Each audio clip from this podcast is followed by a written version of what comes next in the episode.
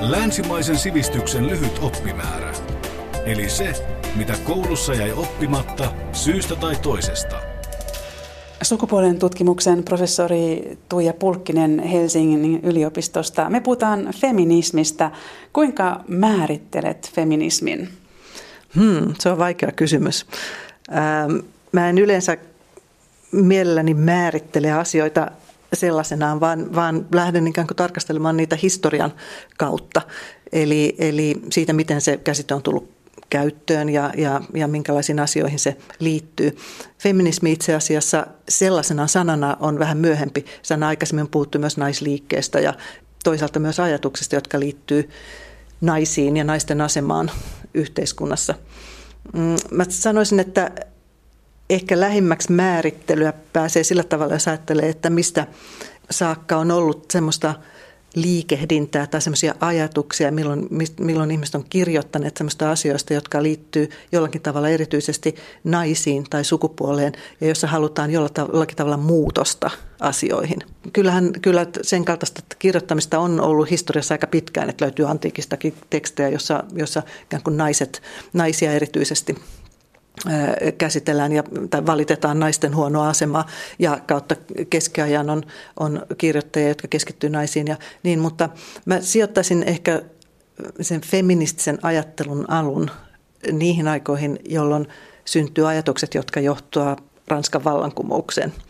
Eli sinne 1700-luvun tai 1700-luvulle ja niin ajatuksia, jotka liittyy ihmis, ihmisten tasa-arvoisuuteen ja ihmisarvoon. No millainen naisen asema oikein oli sitten ennen Ranskan vallankumousta? No länsimaisessa kulttuuripiirissä, äh, jos siitä nyt tässä ohjelmassa puhutaan kuitenkin länsimaisen, länsimaisesta sivistyksestä, niin, niin äh, ainahan voidaan, tai me ei koskaan tiedetä, että minkälaisia kaikenlaisia yhteiskuntia on ollut olemassa. Eli, eli nais, naiset ovat voineet olla erilaisessa asemassa, sukupuoli on voinut olla erinäinen ilmiö eri puolilla eri aikoina. Mutta jos puhutaan länsimaisesta kulttuuripiiristä, niin sanotaan, että ainakin nämä kaksi isoa kulttuurista vaikuttajaa, eli kaikki meidän kaikki monoteistiset, kolme monoteistista uskontoa, eli, eli kristinusko ja, ja islamia ja juutalaisuus, jotka ovat hyvin samankaltaisia uskontoja, ja, ja myöskin antiikin maailma, joka, joka on näistä ikään kuin erillinen, niin näissä kummassakin on hyvin selvät hierarkiat naisten ja miesten välillä.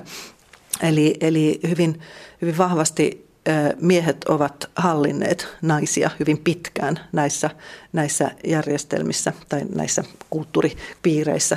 Ennen Ranskan vallankumouksen aikaa ja vielä pitkälle sen jälkeenkin itse asiassa naiset, hyvin, naiset ajateltiin hyvin pitkälle miesten omaisuuteen kuuluvana asiana. Suomessakin vielä 1860-luvulle saakka naiset eivät olleet oikeushenkilöitä lain edessä sillä lailla kuin miehet. Eli he eivät olleet itsestään vastuussa olevia yksilö, yksilöllisiä henkilöitä, he eivät, joka näkyy siinä muun muassa, että he eivät saaneet omistaa omaa omaisuutta, vaan päinvastoin heillä oli aina lain edessä joku miespuolinen henkilö holhoajana ja heillä ei ollut mahdollista omistaa omaa, omaa rahaa.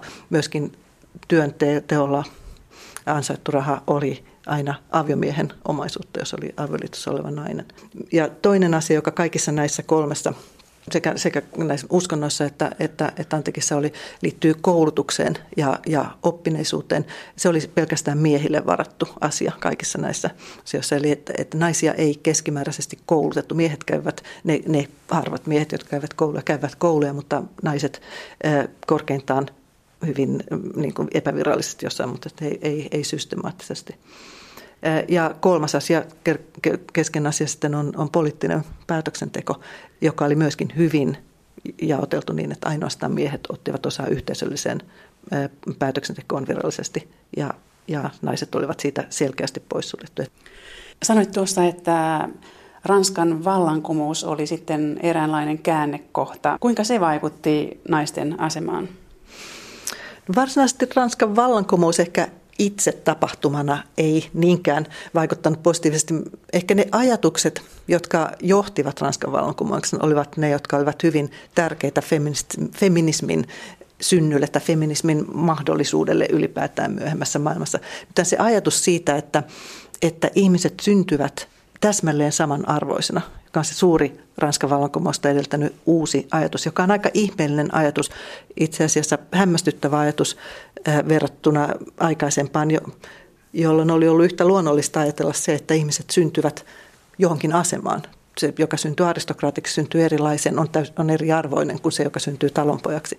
Ja se ajatus siitä, että jokainen syntyy, syntyy täsmälleen samanarvoisena ja se syntymä ei sinänsä ö, saisi määritellä sitä, minkälainen henkilön elämästä tulee, oli täysin uusia.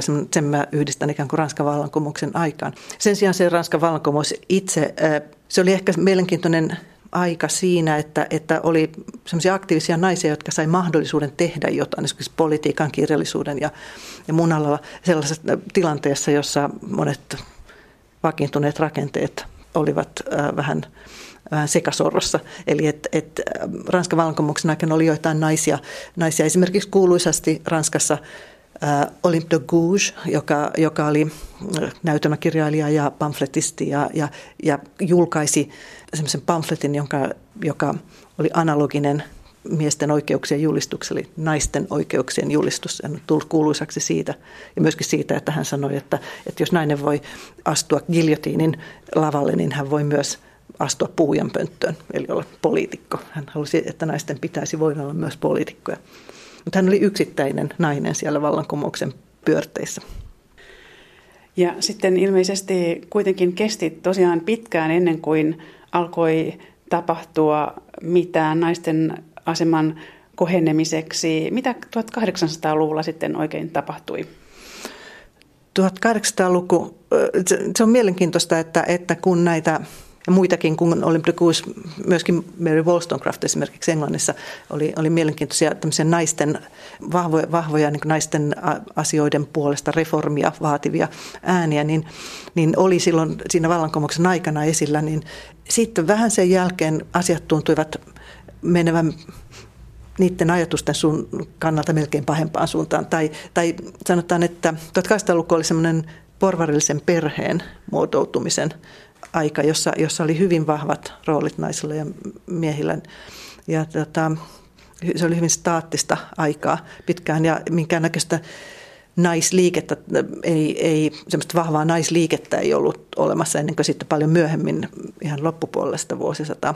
Mutta jotkut ajatukset varmasti muhivat siinä aikana kirjallisuudessa, että niitä, ni, monet niistä ajatuksista, jotka oli tullut Ranskan vallankumouksen aikaiselle, ja myös niitä, joita Englannissa oli, oli sitten ollut esillä, niin siis Mary Wollstonecraft oli samaan aikaan toimiva ajattelija kuin Olympe de Gouges. Hän oli myöskin tässä vallankumouksen ajan pyörteissä mukana, ja hän on kirjoittanut, kir, julkaisivat molemmat 1790-luvulla näitä kirjoituksia, ja, ja hän on kirjoittanut Naisten oikeuksien puolustus nimisen, nimisen kirjan, jossa, jossa hän taas mielenkiintoisesti esimerkiksi debatoi naisten koulutuksesta ja kasvatuksesta.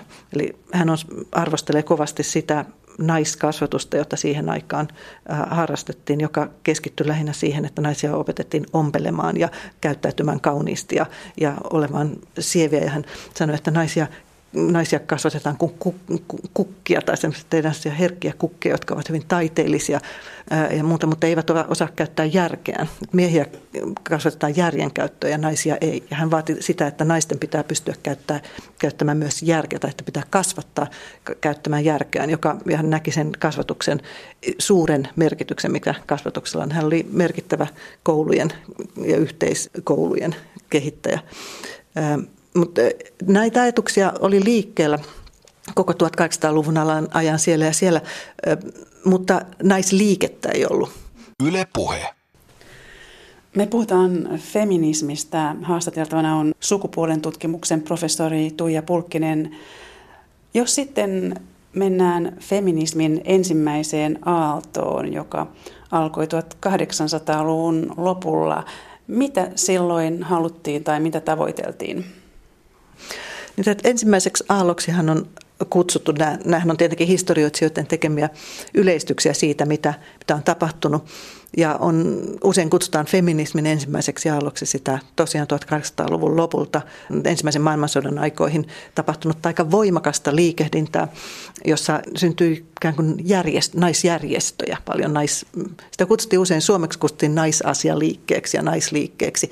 Ja Englannissa ja muuallakin myöskin puhutaan hyvin paljon suffragettiliikkeestä. Se on, on tämä aika, ja tämä suffragetti kertoo sen, se on englannin sanasta suffrage, joka merkitsee äänioikeutta.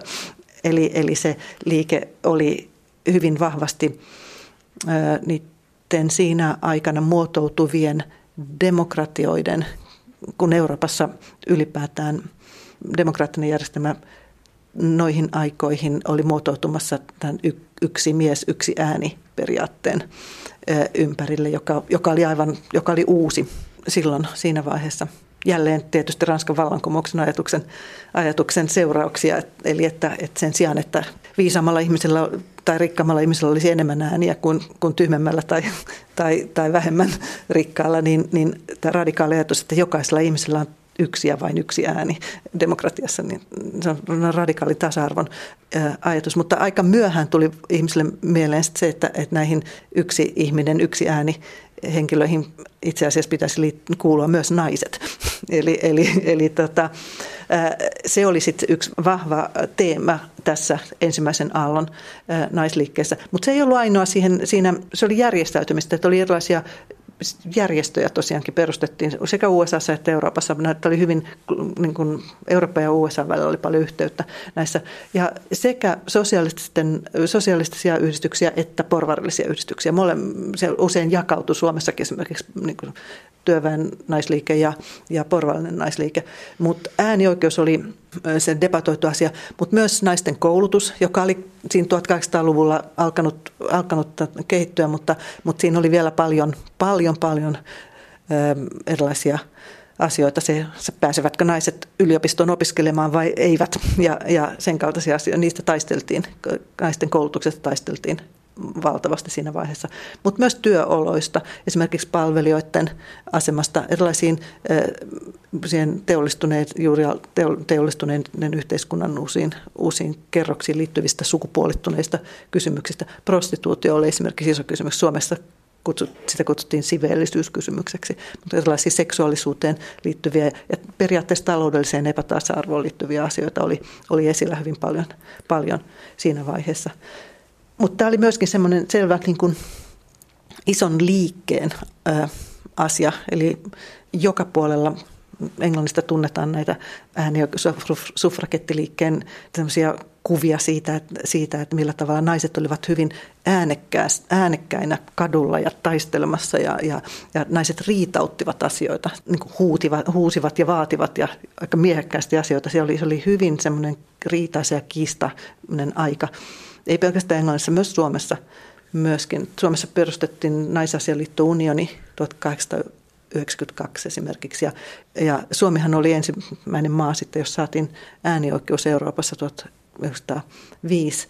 Ja ensimmäisissä vaaleissa 1907 valittiin 19 naiskansanedustajaa, joista esimerkiksi sellaisia hahmoja kuin Lucina Hagman, joka oli naisasialiitto unionissa – myöskin perustajajäseniä. Se oli, se oli, ne olivat hyvin kiisteltyjä ja, ja, ja, ja, ja se oli kulttuurisesti, kulttuurisesti niin kuin riitaa haastava ää, liike. Mutta menestyksekäs. Kyllä, menestyksekäs. Voi sanoa, että, että siinä vaiheessa, vaiheessa saatiin varmasti jonkinlaisia tuloksia aikaiseksi. Niin isot asiat muuttuivat. Ja taas kylvettiin uusia siemeniä sitten seuraavia muutoksia varten. No jos mennään sitten sotien väliseen aikaan, mitä naisliikkeen agendalla silloin oli?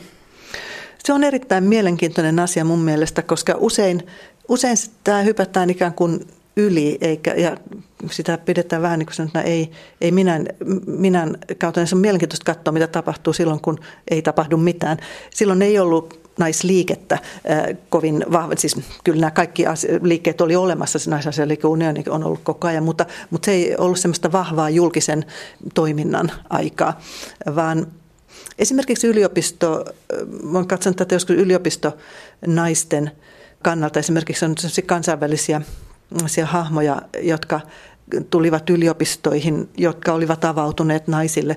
Ne olivat, naiset ovat vielä vähemmistö siinä vaiheessa, mutta joka tapauksessa silloin pystyi tulemaan. Sanotaan sellaisia kuin Hannah Arendt tai Simone de Beauvoir tai, tai Virginia Woolf tyyppisiä hahmoja, jotka ikään kuin tuntuu, että, että siinä 20-luvulla ja 30-luvulla monet nuoret naiset, jotka tulivat yliopistoihin, niin ne, he ikään kuin halusivat tehdä eroa tähän räyhäävään ja vaativaan ja kaduilla rähisevään feministinaisjoukkoihin, näihin vanhoihin suffragetteihin, jotka olivat heidän äitinsä, äitiensä sukupolvea ja eivät halunneet olla tekemisissä. He olivat ikään kuin kokivat itsensä tasa-arvoisiksi miesten kanssa ja esiintyivät semmoisena moderneina intellektuelleina ja katsovat, että heidän ei tarvitse enää keskustella, enää vaatia mitään, koska naiset pääsivät yliopistoihin, naisilla oli äänioikeus, sai olla työssä ja kaikki tietyllä tavalla oli tavoitettu paljon.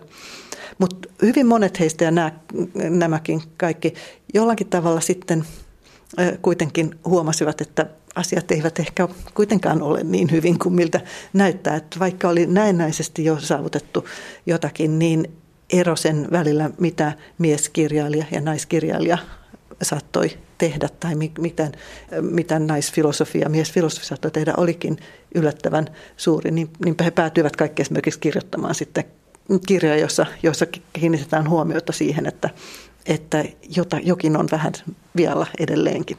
Yle puhe. Niin, sukupuolen tutkimuksen professori Tuija Pulkkinen Helsingin yliopistosta on haastateltavana ja puhutaan feminismistä.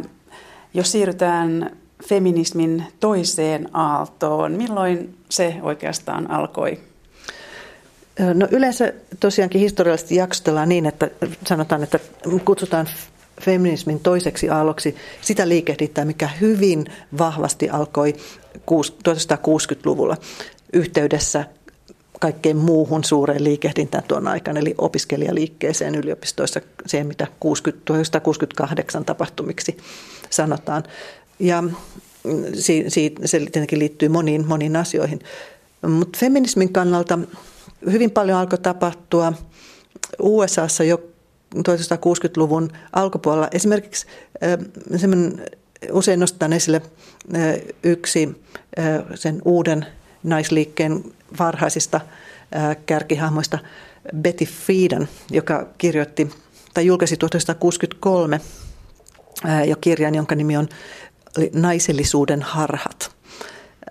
Ja idea siinä on vähän se, että juuri kun ollaan tässä tilanteessa, että naisilla jo ikään kuin formaalisesti on kaikki mahdollisuudet tehdä. Naiset pääsevät koulutukseen ja työhön ja, ja, ja naiset saavat omistaa omaisuutta, eivätkä ole miesten holhouksen alaisia ja naiset saavat koulutusta. Eli ne ensimmäisen aallon naisliikkeen vaatimukset, lain mukaiset vaatimukset oli ikään kuin täytetty. Silti näyttää siltä, että tilanne on, on hyvin epätasapainossa. Miehillä on valta ja naisilla, naiset ovat alistettuja. Ja Betty Friedanin, ja tämä liittyy sitten niin koko toisen aallon alkuun, kysymys on, tai kiinnittää huomiota siihen, että, että naiset itse jollakin tavalla valitsevat eri lailla. Vaikka heillä olisi mahdollisuus tehdä, he tuntuvat niin itse, itse asettavan itsensä näihin alistettuihin asioihin. Kiinnittyy huomioon psykologiaan, siihen, että miksi ja asenteisiin, että miksi, miksi ihmiset tekevät näin, miksi, miksi arvostetaan enemmän yhtä asiaa kuin toista. Hän, Friedanin kirjassa esimerkiksi kuuluisasti hän kiinnitti huomiota siihen, että että nämä 50- ja 60-luvulla naiset, jotka tulivat nyt kun pääsivät niin opiskelemaan yliopistoihin. Paljon naisia tuli opiskelemaan yliopistoihin, mutta hän sanoi, että kun hän, tutki vähän enemmän näitä, naisen huomasi, että he eivät käyttäneetkään sitä oppia, joka olivat saaneet yliopistoissa siihen, että olisivat rakentaneet uraa sen jälkeen, vaan he tulivat sinne yliopistoon hankkiakseen aviomiehen. Ja sitten nopeasti heti yliopisto-opintojen jälkeen menivät kotiin hoitamaan lapsia. Ja tämä on se kysymys, jota hän sitten lähtee tutkimaan. Ja hän tutki näitä niin kotona kotirouvina olevia, olevia henkilöitä, jotka, jotka tota, ovat hänen mielestään, jotka kärsivät tällä, tota, eivätkä eivät voi toteuttaa omia, omia, omaa potentiaaliaan intellektuaalisena ja luovina henkilöinä. Ja puhutaan ilmeisesti myös myöhemmästä toisen aallon feminismistä 1990-luvulla. Ja tätä vaihetta edustaa muun muassa Judith Butler, joka on myös yhdysvaltalainen joo, sitten ollaan jo hyvin erilaisessa, erilaisessa tilanteessa, koska tota, siinä vaiheessa, kun Judith Butler 1990-luvulla kirjoittaa ja, su, ja ikään kuin on, on suhteessa tähän naisliikkeeseen, niin on ehtinyt tapahtua valtavan paljon. Eli tämän 60 vuoden, niin 60 vuoden alun, jolloin toisen alun järjestäytyminen tapahtuu, ja 90-luvun alun välillä on valtavan intensiivinen kausi. 70-luku varsinkin on semmoinen, jossa tapahtuu ihan, ihan valtavan paljon sekä USAssa että, että sitten Euroopassa. Jälleen USA ja Eurooppa on hyvin tiiviisti yhteydessä koko ajan. Tämä, tämä, ja paljon ketkiytyy myös yliopistoihin itse asiassa näissä tänä aikana. Mutta tämän toisen aallon henki on semmoinen, että naiset, se on, se on hyvin paljon tämmöistä tietoisuuden nostattamista omista, juuri omista valinnoista ja omasta elämästä. Siinä kuuluu hyvin paljon ajatus sitä, että oma henkilökohtainen elämä on poliittista. Tämä kuuluisa iskulause henkilökohtainen on poliittista. Sen, sen sijaan, että vain pyrittäisiin muuttamaan lakeja ja mahdollisuuksia, halutaan muuttaa itseä ja omaa elämää ja, ja muita naisia ja tekemään, tekemään valintoja eri tavalla ja silloin tulee sellaisia kysymyksiä kuin esimerkiksi se, mitä vaaditaan omassa perheessä, kodissa kotitöiden jakaminen, hoivavastuiden jakaminen, se, että ei automaattisesti oteta niitä rooleja, joita äidi, oman, omien, omien äitien sukupolvi on tehnyt. Ja tämä kuuluu nämä, tähän aikaan kuuluu nämä kuuluisat rintaliivien polttamisseremoniat. No, en tiedä, kuinka paljon niitä on ollut, mutta ne on nousseet siihen isoksi, jotka tietysti liittyy siihen, että millä tavalla naiset on, mm, kyseenalaistettiin se, että naiset asetetaan seksuaaliobjekteiksi. Naisten seksuaalisuudesta, aktiivisesta seksuaalisuudesta puhuttiin paljon. Eli että toinen aalto on hyvin erilainen kuin ensimmäinen aalto siinä suhteessa just, että, että huomio ei ole niistä laeissa ja lakien muuttamisessa läheskään niin paljon kuin asenteiden ja elämän muuttamisessa. Ja, ja, ja siinä samana aikana sitten on siellä, siellä on erilaisia, paljon erilaisia muotoja feminismiä, ja myöskin erilaisia utopioita. Shulami Firestone esimerkiksi kuuluisasti niin esittää utoppisia ajatuksia siitä, millä tavalla voitaisiin päästä eroon suku, naisten alistuneesta asemasta sillä tavalla, että, että synnyttäminen ei olisikaan enää naisten tehtävää, vaan olisi sellaisia keinokohtuja ja, ja teknologia kehittyisi. Tällaisia teknologia-utopioita esimerkiksi liittynyt siihen, siihen aikaan. Ja, ja, ja myöskin hyvin paljon sellaista ajattelua, että, että käännettiin ikään kuin roolit toisinpäin, että sitä kutsutaan usein gynocentrismiksi, eli naiskeskisyydeksi. Eli, eli ajateltiin, oli sellaisia naisryhmiä, joissa ajateltiin, että muutetaan arvot toisinpäin, että pidetään naisia, että naiset ovat parempia kuin miehet. Että kiinnittää huomiota siihen, millä tavalla naiset ovat parempia kuin miehet. Esimerkiksi naiset ovat vähemmän väkivaltaisia tai hoivaavia tai niin edelleen. Tämmöinen, että toista aaltoa ehkä, ehkä kuvaa juuri tämmöinen niin patriarkaatin tai miesten vallan vastustaminen ja tietysti sisaruuden ajatus, solidaarisuus sisarten kesken ja, ja naiserityisyyteen keskittyminen, että naiset ovat tietyllä tavalla erityisiä ja samanlaisia ja erilaisia kuin miehet. Ja tähän sitten ehkä tosiaankin 90-luvun alussa niin tapahtui semmoinen uusi askel tässä tai samanaikaisesti kun tämmöinen solidaarisuus ja sisaruuskin jatkuu, niin, niin sitten on myöskin nousee keskustelu siitä, että, että että mil, onko se oikeastaan oikein, että kaikkia naisia ajatellaan niin samanlaisena keskenään verrattuna miehiin. Sukupuolivähemmistöt tulee, tulee kysyä, että onko lesbonaiset samanlaisia naisia kuin muut naiset erilaisista yhteiskuntaluokista tai USAssa rodun, eri rodu, rotuiset naiset ja muuta, niin, niin kysyvät, että kuulummeko me, olemmeko me näitä sitä nais, niitä naisia, joita, joista naisliike puhuu. Eli tämä problematisoida, tehdä ongelmaksi se, että onko naiset kaikki samanlaisia. Ja tämä nais, naiseus ylipäätään. Ja tämä liitetään usein tähän Judith Butlerin nimeen, mutta hän ei nyt ole ollenkaan ollut ainoa, joka, joka tämän kaltaisia asioita silloin, ja sitten niitä on paljon muita. Mutta hänen, hänen teoretisoinsa, hän on yliopistoteoreetikko, joka, joka, johon viitataan usein näissä kysymyksissä. Ja siinä hänen jutuissaan ehkä mielenkiintoisinta on se, että, että siinä feminismi kääntyy ikään kuin ajatuksesta siitä, että feminismi olisi naisten, sitä, että puolustetaan naisia ikään kuin miehiä vastaan tai, tai propagandisoidaan naisten alistus miehille, niin muutetaankin muuttaankin taistelun kohdetta. Eli, eli kyse ei olekaan niin naisten puolesta miehiä vastaan, vaan sukupuolen järjestelmää vastaan. Siis, eli että feminismin kohteeksi tuleekin tehdä ongelma siitä, että miksi kaikki ihmiset pitää jakaa naisiin ja miehiin ja miksi tämmöinen järjestys pitää olla ylipäätään ja mikä vika siinä on ja voisitko sitä kysyä, että tarviiko se olla niin, voisiko se olla jotenkin toisin. Niin, sukupuolen tutkimuksen professori Tuija Pulkkinen, ää, tarkoitatko tässä siis tätä käsitettä sex ja gender? Joo, se oli tärkeä tässä, tässä samassa yhteydessä. Se on tietysti se on tullut jo vähän aikaisemmin, ää, jo 50-luvulta saakka ikään kuin erilaisissa, itse asiassa lääket tieteellisistä tutkimuksista alun perin. Niissä on alun perin, trans, transseksuaalisuuteen liittyvissä lääketieteellisissä tutkimuksissa on alun perin tehty tämä ero. Eli on, on pitänyt erottaa se, että mitä on ihmisen, jonkun, jonkun tietyn henkilön biologinen sukupuoli ja mikä on hänen sosiaalinen sukupuolensa, miksi, minkälaiseksi henkilöksi hän, miksi sukupuoleksi hän tuntee itsensä. Transseksuaalitilanteessa se on semmoinen erottelu, jota tarvitaan. Ja silloin englanniksi aloittiin käyttää näitä kahta eri termiä, eli sex tästä biologisesta sukupuolesta ja gender sosiaalisesta tai koetusta sukupuolesta. No lopuksi vielä, tarvitaanko feministejä vielä tänä päivänä? No varmasti tarvitaan. En, en, en, en yhtään epäile sitä.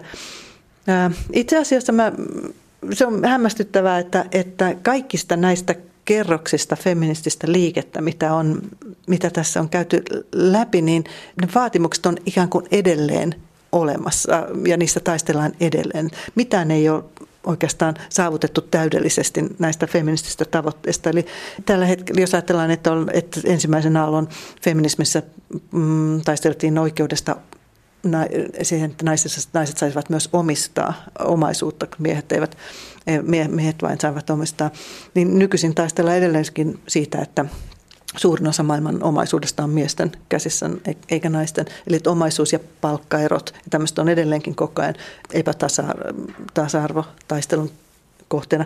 Samaten koulutuksesta, että vaikka naiset pääsevät kaikkiin koulutukseen tällä hetkellä, niin, niin ongelma on koulutuksen segregoituminen. Eli että on aloja, joissa opiskellaan, jossa opiskelevat miehet ja aloja, joissa opiskelevat naiset.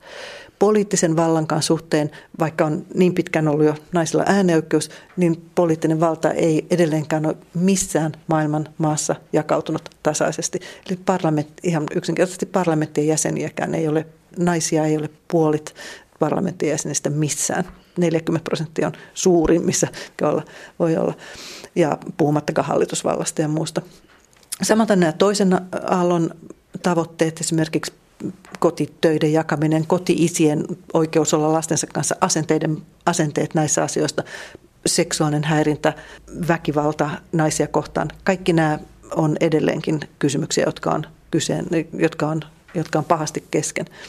Puhumattakaan sitten näistä, näistä, tästä, näistä viimeisimmistä asioista, eli ajatuksesta siitä, miten voimakas ja pakottava valta sukupuoli on. Miten ihmiset jo pienestä saakka, siitä kun, saakka kun se syntyvät, aletaan laittaa erilaisiin sukupuolen muotteihin. Ja miten, miten vahvasti se toimii valtana ihmisten elämässä, miten siitä ei voi tehdä itse valintaa. Eli se toimii vähän kuin tämmöisenä syntymäluokkana. Kun syntyy johonkin luokkaan, niin sitten siinä on tulevaisuutta tulevaisuutta määrätty hirveän pitkälle.